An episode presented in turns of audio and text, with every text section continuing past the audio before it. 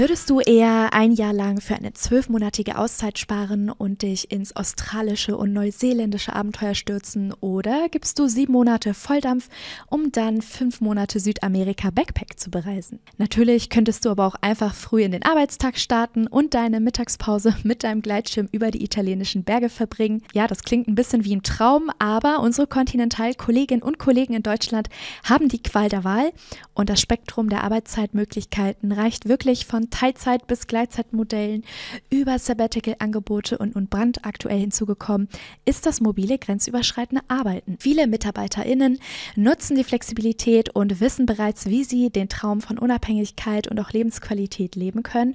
Und vier von ihnen haben wir in dieser Episode von Flurfunk zu Gast. Sie erzählen uns, was arbeitsrechtliche und auch steuerrechtliche Voraussetzungen sind, wie man sich auf solch ein Abenteuer vorbereiten kann, welche Herausforderungen sie auch meistern mussten und ob es äh, anschließend Karriereeinflüsse gab und wie man denn überhaupt dann den Rückkehr in den Joballtag auch meistern kann. Also an dieser Stelle ein warmes Hallo an unsere Gäste und HörerInnen. Herzlich willkommen zu Flurfunk, der Continental Karriere Podcast.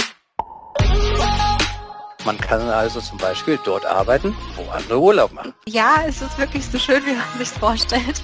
Das ist wirklich crazy, das ist total verrückt, das würden wir niemals machen. Wann ich das mache, wo ich das mache, wie ich das mache, ist mir überlassen. Ich würde keinen Arbeitgeber mehr haben wollen, wo es diese Möglichkeit halt gibt.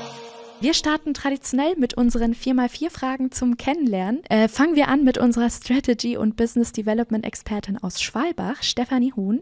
Du hast eine Viertageswoche als Arbeitsmodell für dich gewählt und bereits das Vacation-Angebot genutzt und noch ein Sabbatical von sechs Monaten sogar gemacht. Du hast unter anderem Lateinamerika ganz viel bereist. Also ich, die Liste ist unglaublich lang. Von Chile über Uruguay, Panama, Brasilien, Kolumbien, Nicaragua und, und, und.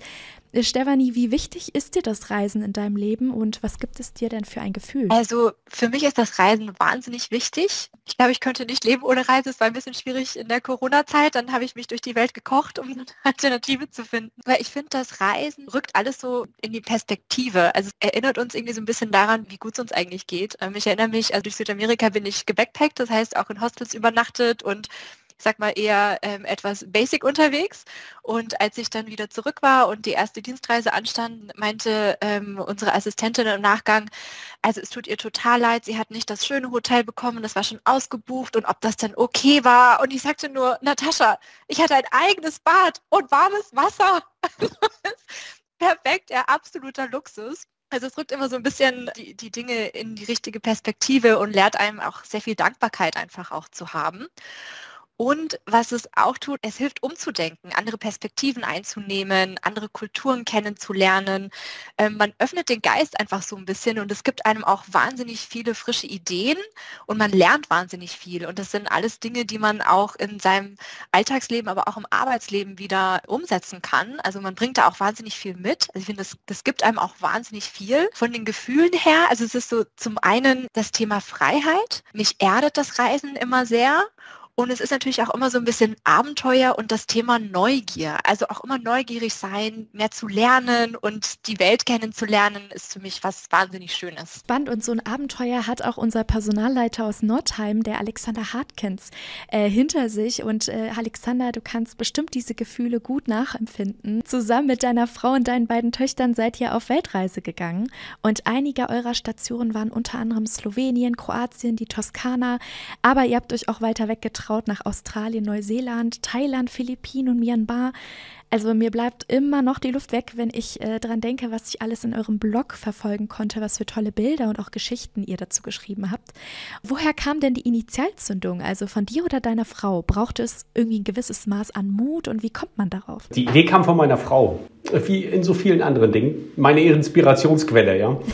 Also angefangen hat das eigentlich mit einem Kinofilm. Die hat mich mit ins Kino genommen und wir haben einen Film gesehen, in der ein Paar für zwei Jahre unterwegs war und die Welt bereist hat per Anhalter. Wir sind aus dem Kino rausgegangen und haben gesagt, naja, das ist wirklich crazy, das ist total verrückt, das würden wir niemals machen. Alles aufgeben, aus dem Job rausgehen, Kinder aus der Schule nehmen, also nee, also sowas äh, kommt für uns auf keinen Fall in Frage. Und ein paar Tage später kam dann meine Frau so auf mich zu, ja, ist wirklich verrückt der Film, aber cool ist das eigentlich schon. Ne? Und genauso fand ich das eigentlich auch. Ja, bei all den Herausforderungen, die wir da ja zu Beginn auch aufgezählt haben und den Unsicherheiten, die man hat, hat man sich immer mehr damit beschäftigt und die positiven Seiten daraus auch geknüpft. Und dann haben wir immer die Entscheidung getroffen, ja komm, wir, wir machen das. Und Conti hat uns die Möglichkeit gegeben, über dieses Sabbatical ja so eine Zeit zu ermöglichen. Und ja, dann waren wir halt fast ein Jahr unterwegs um die Welt und haben eine unverkennliche gemeinsame Zeit verbracht. Wahnsinn, da kommen wir aber auf jeden Fall gleich auch nochmal drauf zurück, um mehr Details zu erfahren. Aber erstmal geht es nochmal luftig weiter und zwar mit Osolia, Osolia Pogani. Sie ist IT-Spezialistin Data Science aus Hannover. Osolia, du hast deine Liebe für das Gleitschirmfliegen entdeckt und konntest das junge Angebot des grenzüberschreitendes mobiles Arbeiten für dich in vollen Zügen nutzen, um halt nicht nur deiner Arbeit nachzugehen und deiner Familie nachzukommen, sondern auch auch deinem Hobby und deiner Leidenschaft Raum zu geben.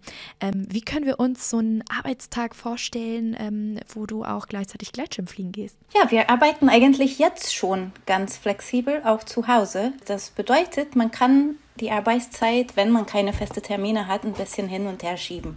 So ein Tag kann zum Beispiel so aussehen, man weckt relativ früh auf, kann um halb sieben schon unterwegs sein, hoch auf dem Berg schönen Abgleiter genießen, wo die Luft noch ruhig ist und um halb neun oder neun schon vor dem Laptop sitzen.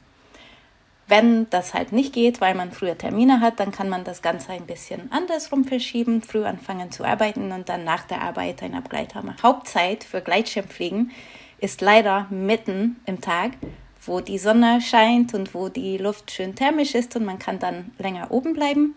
Äh, je nach Termine natürlich kann man das auch einrichten. Man macht eine lange Mittagspause, man bestellt einen Shuttle, was äh, relativ schnell oben auf dem Berg ist, dann fliegt ein, zwei Stunden und dann macht weiter danach. Mhm. Und damit genau diese Träume Wirklichkeit werden, hat ein ganzes ExpertInnen-Team an der Umsetzbarkeit unter anderem gearbeitet, besonders wenn es ums ja, grenzüberschreitende mobile Arbeiten geht. Sönke Schierike, Head of Global Mobility Services, leitet das Team aus Hannover. Sönke, äh, nun kommen wir zu dir. Wie fühlt es sich für dich an, wenn du jetzt diese Geschichten der KollegInnen hörst? Ich meine, du hast da doch echt einen Impact auch geschaffen, die das Leben auch beeinflusst, ne? Also das freut mich sehr und außerdem verstehe ich auch den Fernweh, weil ich selbst in unterschiedlichen Ländern gelebt habe und unglaublich gern reise. Und es macht mich sehr zufrieden, dass wir jetzt, wo sich Homeoffice und mobiles Arbeiten immer mehr durchgesetzt haben, auch eine Richtlinie zum grenzüberschreitenden mobilen Arbeiten entwerfen konnten, die den Wünschen der Mitarbeitenden entspricht. Dies ist gerade vor dem Hintergrund wichtig, dass wir für jede einzelne Länderkombination komplexe rechtliche Rahmenbedingungen berücksichtigen mussten, um das überhaupt zu ermöglichen. Bleiben wir gleich bei dir, Sönke. Wie unterscheidet sich das Sabbatical, das wir ja gerade von gehört haben, aber auch vom mobilen grenzüberschreitenden Arbeiten? Also wo ist da wirklich der klare Unterschied? Ein Sabbatical ist wie eine vorfinanzierte Auszeit. Es besteht aus zwei Phasen. In der Ansparphase arbeiten Mitarbeiter für Sabbatical wie vorher, empfangen aber ein reduziertes Entgelt. In der Freizeitphase werden sie freigestellt und erhalten das angesparte Entgelt in der Zeit. Sie arbeiten also nicht, sollten sie zum Beispiel im Ausland diese Zeit verbringen. Bei Cross-Border Mobile Work, also dem grenzüberschreitenden mobilen Arbeiten, geht es darum, dass Mitarbeiter, während sie im Ausland sind, weiter ihrer üblichen Arbeit nachgehen. Dies kennt man zum Beispiel unter dem Begriff Workation. Man kann also zum Beispiel dort arbeiten, wo andere Urlaub machen. Unsere Richtlinie erlaubt es, alle zwölf Monate in zwei unterschiedlichen Ländern der EU sowie Norwegen, Island, Liechtenstein und der Schweiz bis zu je 20 Arbeitstage mobil zu arbeiten. Und damit sind wir auch tatsächlich Vorreiter. Also wir waren ja in den Medien in letzter Zeit auch ganz viel mit dem Thema. Ja, man kann auch fast behaupten, Kontinentalmitarbeiter sind privilegiert, weil naja, nicht längst alle Unternehmen können sowas anbieten. Woran liegt das? Also ich denke natürlich, du hast kurz erwähnt, Lohnsteuer, Sozialversicherung, aber warum haben wir das äh, jetzt so hingekriegt? Ähm, was war auch bei uns der, die, der Zünder, die Initialzündung, der Treiber? Also tatsächlich sind es viele Faktoren, die eine Rolle spielen. Die Gesetzgebung in den Ländern sind grundsätzlich noch nicht vollständig auf diese neuen Herausforderungen eingestellt. Vor allem in den Bereichen Steuern, Sozialversicherung und Einwanderungsrecht gilt es somit, die Möglichkeiten genau auszuloten und zu entscheiden, was möglich und sinnvoll ist und wo die Grenzen liegen. Das Projekt bei uns bei Continental war insofern deshalb so erfolgreich, weil wir als Global Mobility in einem fachübergreifenden Team mit den Kollegen von Group Tax und Labor Relations sehr konstruktiv und vor allem lösungsorientiert zusammengearbeitet haben. Inzwischen wissen ja auch viele, dass flexible Arbeitsmodelle auch die, für die Produktivität und auch die Motivation der Mitarbeiter unglaublich wertvoll sind und auch irgendwie eine bessere Lebensbalance ermöglichen. Aber gleichzeitig herrscht immer noch dieses große Misstrauen. Viele denken nämlich immer an dieses Bild, ja, ich liege am Strand, bin theoretisch erreichbar, aber mache in erster Linie erstmal nichts.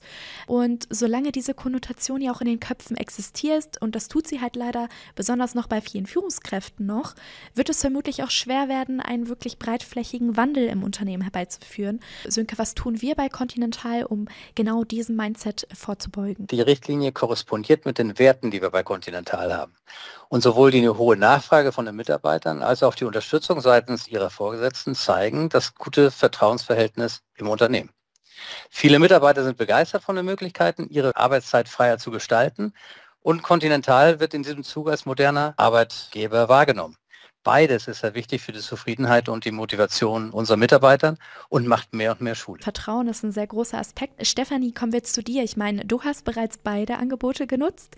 Ist es wirklich so schön, wie man es sich vorstellt? Ähm, ich meine, was waren für dich so in erster Linie die Vorteile, aber auch die Nachteile? Erste Frage, ja, ist es wirklich so schön, wie man sich vorstellt?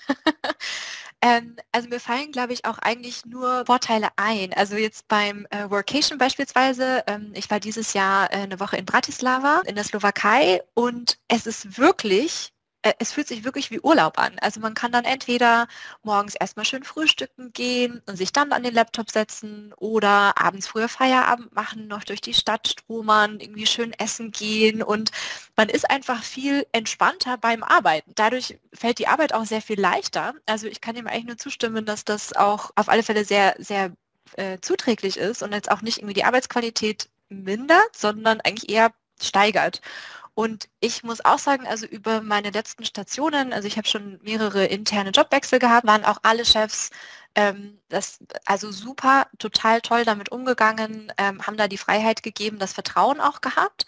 Also es ist weniger wirklich ein überprüfen und kontrollieren, dass jeder Schritt ist, sondern am Ende ist wichtig, dass das Ergebnis passt.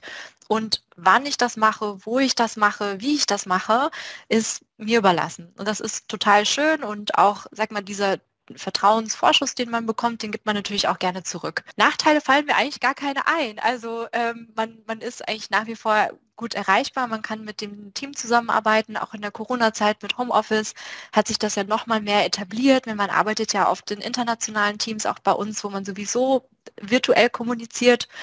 Also da, ja, also muss ich sagen, fällt mir jetzt nichts Negatives ein, kein Nachteil. Da muss ich noch irgendeinen Haken finden, das kann doch nicht alles so gut sein. Ich meine ja, ja, du machst es gerade einen sehr schmackhaft.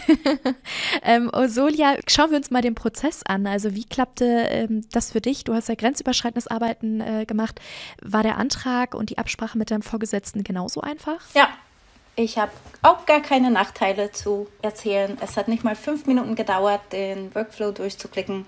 Und die Absprache bei uns im Team war auch kein Thema. Wie Sönke das auch gesagt hat, Vertrauen ist eigentlich ein Unternehmenswert. Und äh, das herrscht bei uns im Team vollkommen. Die haben eigentlich meinerseits auch nichts weiteres gemerkt, als wenn ich hier in Hannover in Homeoffice sitze. Und das machen wir eigentlich schon ganz viel, weil wir machen jetzt schon teilweise Desk-Sharing. Dann kommen wir mal zu dir, Alexander. Äh, bleiben wir mal bei dem Thema Vorbereitung. Also ich meine, wenn du mal so ein Jahr weg bist, äh, das muss sicherlich ja auch gut geplant werden äh, nach eurer Filmentdeckung. Äh, wie viel habt ihr in die Vorbereitung und Planung des Sabbaticals gesteckt und habt ihr da auch einen Antrag bei der HR gemacht? Musstest du mit deinem Vorgesetzten sprechen? Wie lange im Voraus? Wie habt ihr auch eure Reise geplant? Also sowohl, ja, vielleicht kannst du uns so einen Einblick Einblick in das Berufliche geben, aber auch in, das, in die private Planung. Tatsächlich ist die Planungsphase recht vielfältig. Ne? Meine Frau würde jetzt sagen, jetzt kommen deine Excel-Tabellen ins Spiel. Ne? Ähm, die habe ich natürlich rausgeholt und habe natürlich Checklisten Rechnungen gemacht, passt das alles finanziell und so weiter. Da macht man sich natürlich schon am Anfang ja ein Stück weit auch Sorgen, ob man ein Jahr denn auch mit äh, weniger Geld auskommt. Das ist aber noch vielfältige andere Dinge, ne, die man in der Vorbereitung äh, auch so nutzen muss. Ne? Erstmal natürlich direkt nach der Entscheidung äh, mit der Führungskraft sprechen, die Gespräche mit den Schulen. Unsere Große haben wir für ein Jahr von der Schule genommen. Da gab es dann Gespräche mit dem Schuldirektor, mit der Landesbehörde. Das ist tatsächlich nicht ganz so trivial, eine Befreiung zu erwirken. Das haben wir aber geschafft. Wir haben Erfahrungsaustausch mit anderen Familien gesucht, die auch auf Reisen waren. Eine grobe Planung der Reise natürlich. Welche Länder wollen wir besuchen? Welche, welche Länder wollen wir bereisen? Ähm, ja, und da ist meist die Liste zu lang. Ähm, da mussten wir dann deutlich nochmal äh, kürzen nach einer gewissen Zeit. Aber auch Equipment, Organisation der Zwischenmiete, ähm, all diese Dinge ist doch recht vielfältig. Also von daher, äh, die Vorbereitung begann eigentlich direkt nach der Entscheidung und die endete eigentlich mit dem ersten Tag des Sabbaticals. Äh, was war denn so dein Highlight auf der ganzen Reise und vielleicht auch so deine größte Challenge und Herausforderung? Ja, das ist natürlich nicht so ganz einfach. Es gibt so viele Erlebnisse und so viele Dinge, die man erlebt hat in dieser Zeit. Ganz toll ist natürlich die Zeit mit der Familie. Ne? 24-7 mit der Familie zusammen zu sein, diese Zeit intensiv zu genießen, die, das ist sicherlich ein ganz großes Highlight.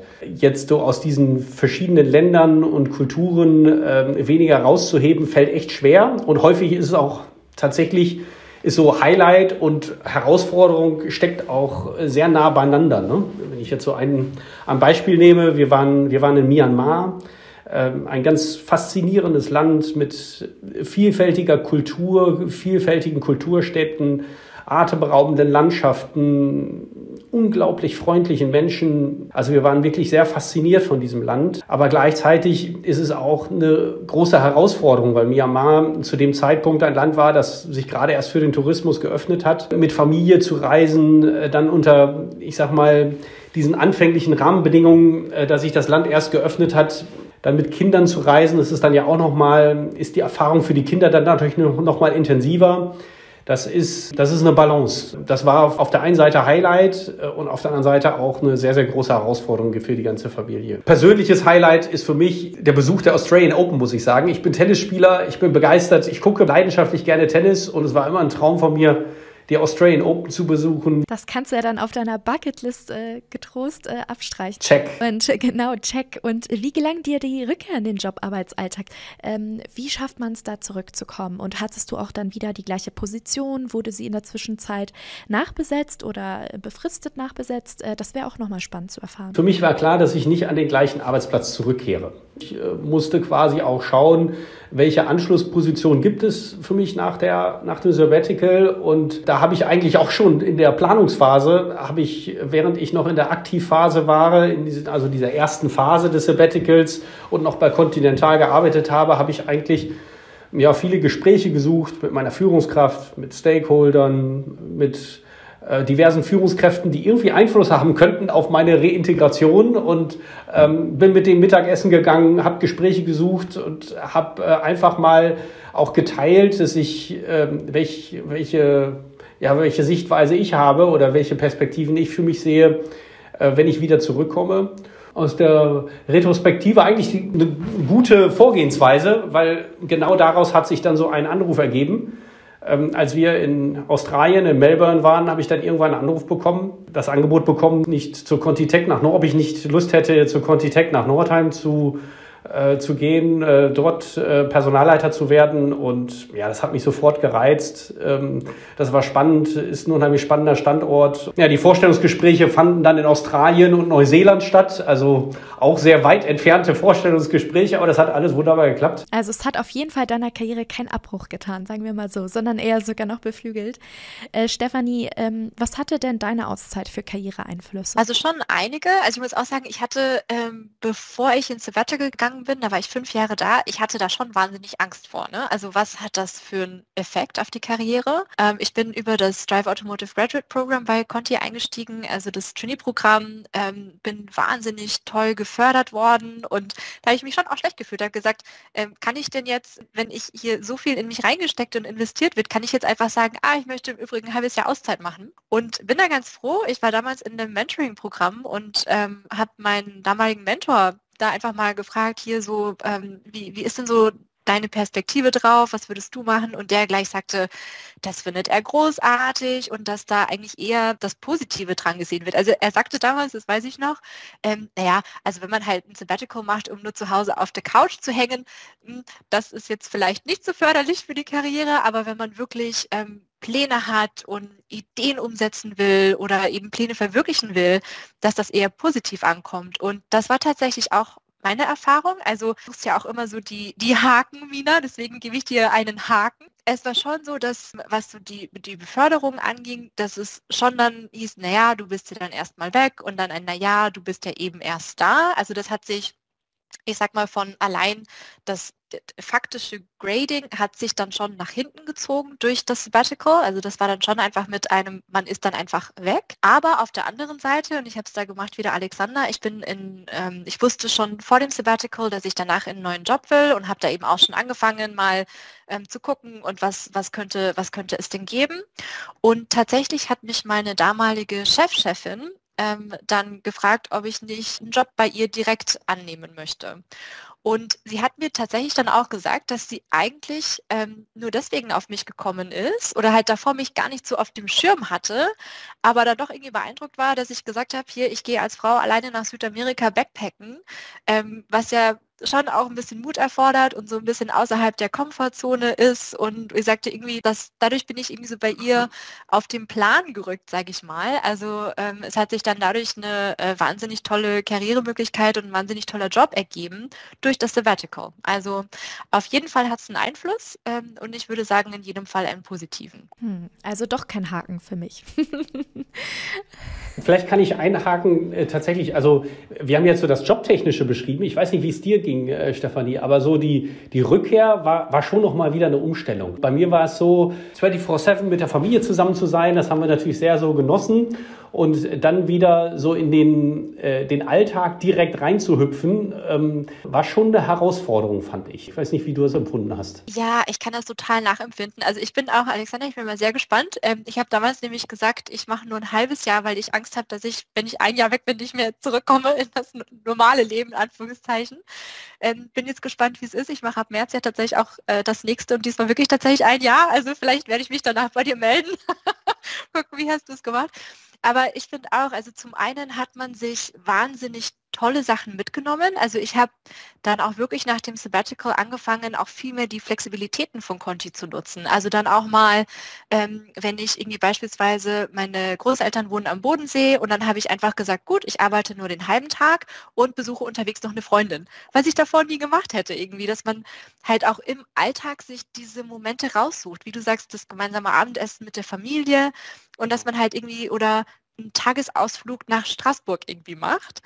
Und ähm, ich fand auch, also es ist mir echt schwer gefallen von, man ist ja ein halbes Jahr, in deinem Fall ja ein Jahr, jeden Tag unterwegs. Also man ist ja auch wahnsinnig aktiv und ähm, läuft von A nach B und ist ja immer, es ist ja immer Action.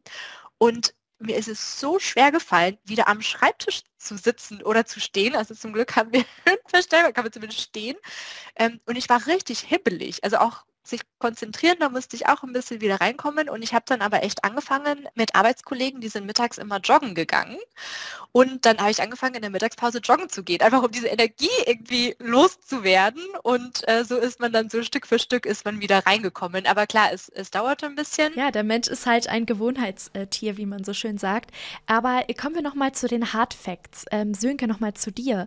Ähm, wie viele haben denn inzwischen das Angebot schon genutzt und gibt es auch schon so eine Tendenz Tendenz, äh, was so die beliebtesten Reiseländer sind, weil ich meine ja auch gerade, es muss ja nicht immer gleich ein Sabbatical sein, man kann ja auch einen Mittelweg finden, zum Beispiel mit dem äh, mobilen grenzüberschreitenden Arbeiten und das Angebot ist sehr jung, also auch da muss man sich doch erst dran gewöhnen und äh, sich auch irgendwie umstellen mit der gewonnenen Freiheit und äh, ja, Möglichkeiten, die man hat. Ja, tatsächlich haben in den ersten sieben Monaten schon über 700 Mitarbeiter das Angebot genutzt.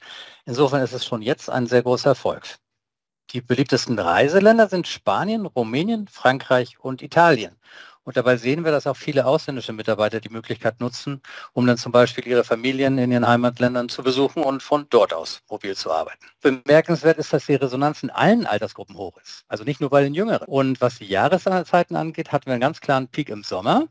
Jetzt sind wir aber sehr gespannt, wie sich die kalte und dunkle Jahreszeit hier in Deutschland jetzt auf die Anzahl der Anträge aus. Jetzt klangst du schon fast ein bisschen wie ein Wettersprecher. aber ja, tatsächlich. Und äh, wie, ich meine, die, die Geschichte ist ja noch nicht zu Ende. Äh, wie geht der Rollout weiter? Also was plant ihr weiterhin? Soll das Angebot erweitert werden? Ja, das soll es. Ab Januar 2023 werden wir Cross-Border Mobile Work auch in anderen europäischen Ländern implementieren.